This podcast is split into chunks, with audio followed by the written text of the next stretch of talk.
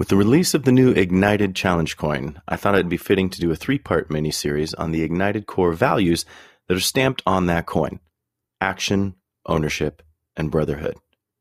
We should all have a set of individual core values that we operate by, and we should be able to talk about them and why they matter to us at any given moment.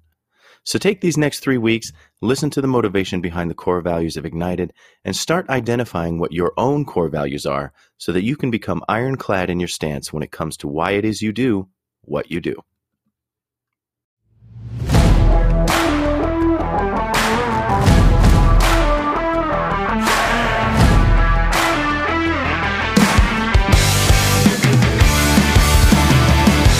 You are a firefighter and an EMS professional. You are a part of a worldwide brotherhood of dedicated servants, and you put your life on the line every day for others. Because of that, you deserve better. We are often our own worst enemies, and it's time to own it. Let's work to improve and change the status quo. That change starts with us, right here, right now. In every situation we're faced with, as we see a need, we own it and we take action. Be the ideal firefighter you would want on your crew. Be ignited.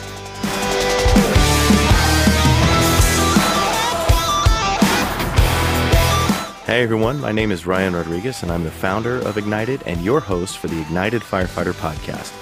The Ignited movement is a brotherhood of firefighters who challenge the status quo through a forum dedicated to self improvement and accountability. In each of these episodes, we discuss a myriad of different things challenging the fire service today, from leadership and tactics to how to improve ourselves physically as well as mentally. We aim to civilize the mind but make savage the body and even though the focus is on the fire service, topics and principles we discuss can be applied by professionals everywhere. That being said, let's light the spark.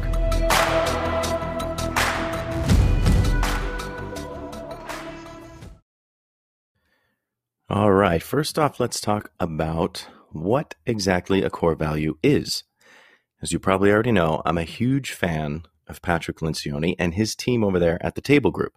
He's got a great strategy for identifying your organization's core values that I think could apply to us as individuals. And I talk a lot about what core values are and how to go about identifying them back in episode 51. So if you're curious as to what all defines and goes into finding your core values or identifying them, I'd advise you to go back and listen to that episode first if you haven't already. And it might be good to just listen to it as a refresher anyway. Patrick says that you should think of your core values as a few behavior traits that are inherent to you or the organization. They lie at the heart of the organization's identity. They don't change over time, and they already exist. In other words, they can't be contrived. You can't just think up some good buzzwords that you think sound good on paper. If you do that, you'll base your organization on lies, and people will see right through it. Soon, not only will you become the laughing stock of your fellow fire departments, but you'll become a joke to your own members. Like I said, if you need a little refresher on what exactly your core values should be or how to identify them, go back and listen to episode 51, where I talk all about that. Moving on, let's get started with the first core value on the list, which is action. Without taking action, none of the remaining core values I operate by matter. Sure, you can ruminate and think about how you'll take ownership and how you'll be a good brother or sister to your crewmates, but if you don't take action toward those thoughts, then they don't really matter. Let's start out with a little exercise in mental perspective, shall we? Five frogs are sitting on a log. Four of the frogs decide to jump off. How many frogs do you have left? Did you answer one? Well, the correct answer is still five because there's a difference between deciding and doing. Maybe you're thinking of a time in your life where you made a decision, but you haven't taken action. Maybe you've pushed past that inaction, and maybe you're currently struggling to do so. As human beings, we make a lot of decisions on a daily basis. We're parents, we're spouses, we're friends. Maybe we want to eat healthier. Maybe we want to get a college degree. And maybe we want to start a business. All of these wants are great and all, but they really mean nothing if we don't take action toward them. This idea seems so simple, but most of us never go from deciding to doing. Without a concerted focus, we don't get into the habit of taking action, and as a result, we don't accomplish all that we could. By getting into the habit of taking action, we're in a better place to achieve the results that we truly want. As firefighters, we're charged in taking action, and a lot of the time, I'd say like 98% of the time, we're defined by the action that we take or the action that we don't. So it's our actual duty to take action, whether in our personal or professional lives.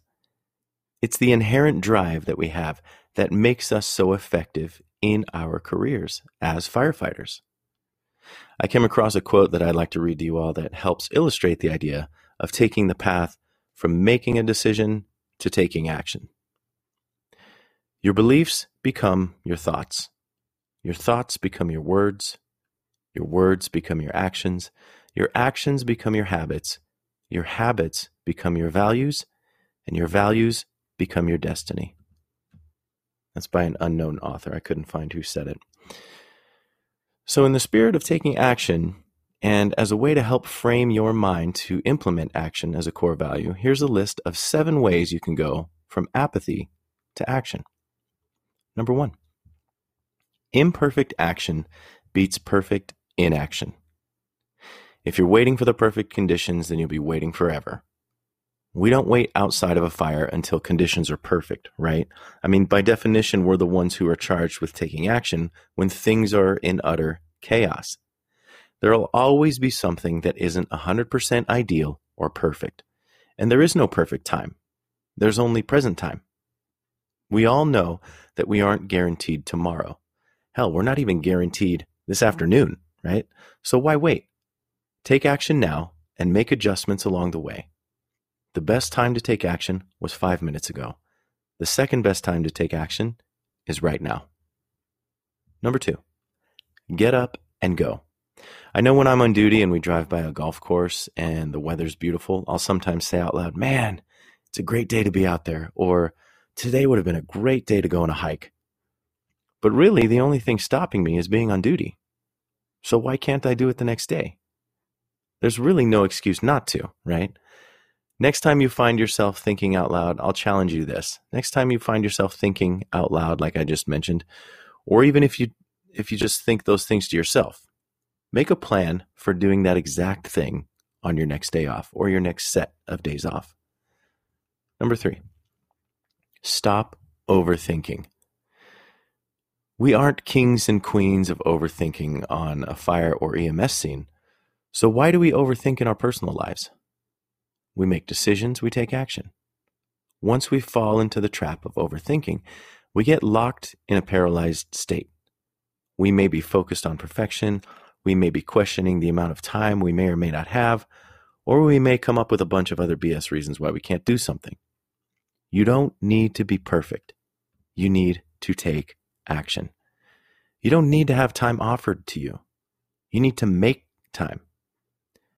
Spend the time you would use standing still thinking about all the ins and outs and think about all that stuff while you're taking action, while you're moving. The gym is a great place for me to work through all the things I, I need to be doing or ruminate on projects that I want to lay the mental groundwork for. It's perfect for me.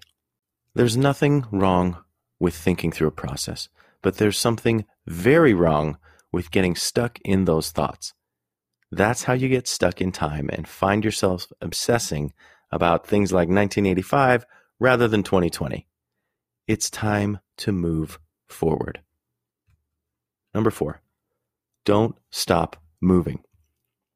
The hardest part is starting, but once you've gotten going, things will be easier to maintain.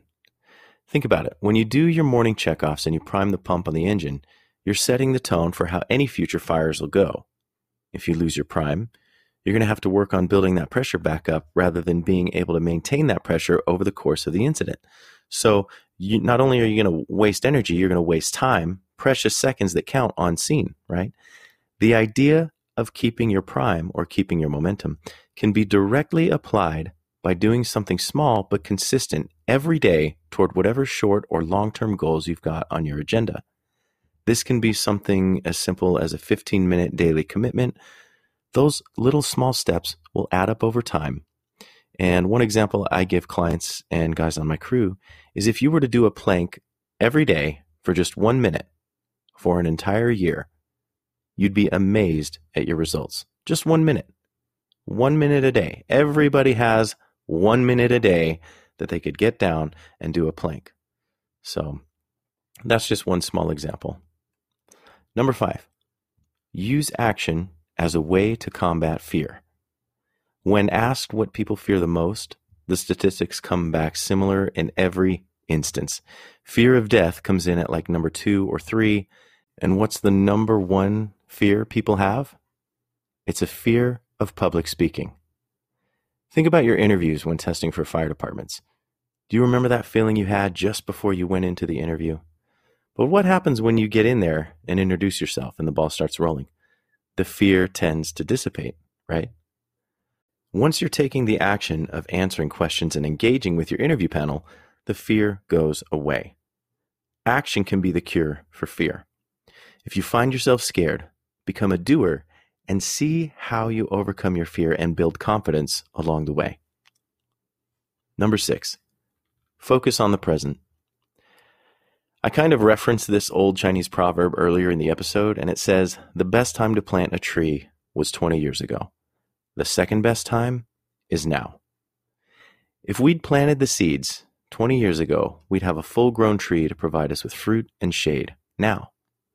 However, if we don't plant the tree now, 20 years in the future, we'll be standing in the sun and going hungry.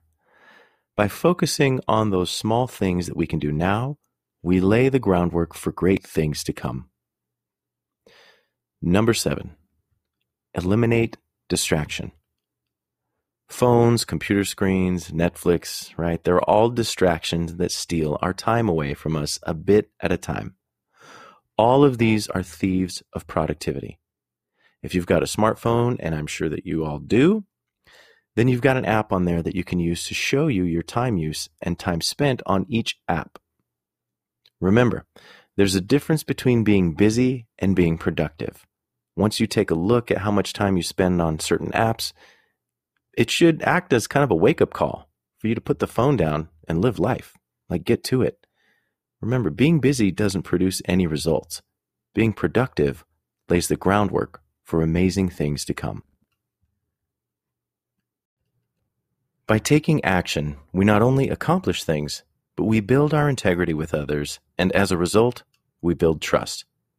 The more you show people that you can be trusted to take action, the more it will become understood that you will do what needs to be done, and you'll become a crucial part of your crew and your organization.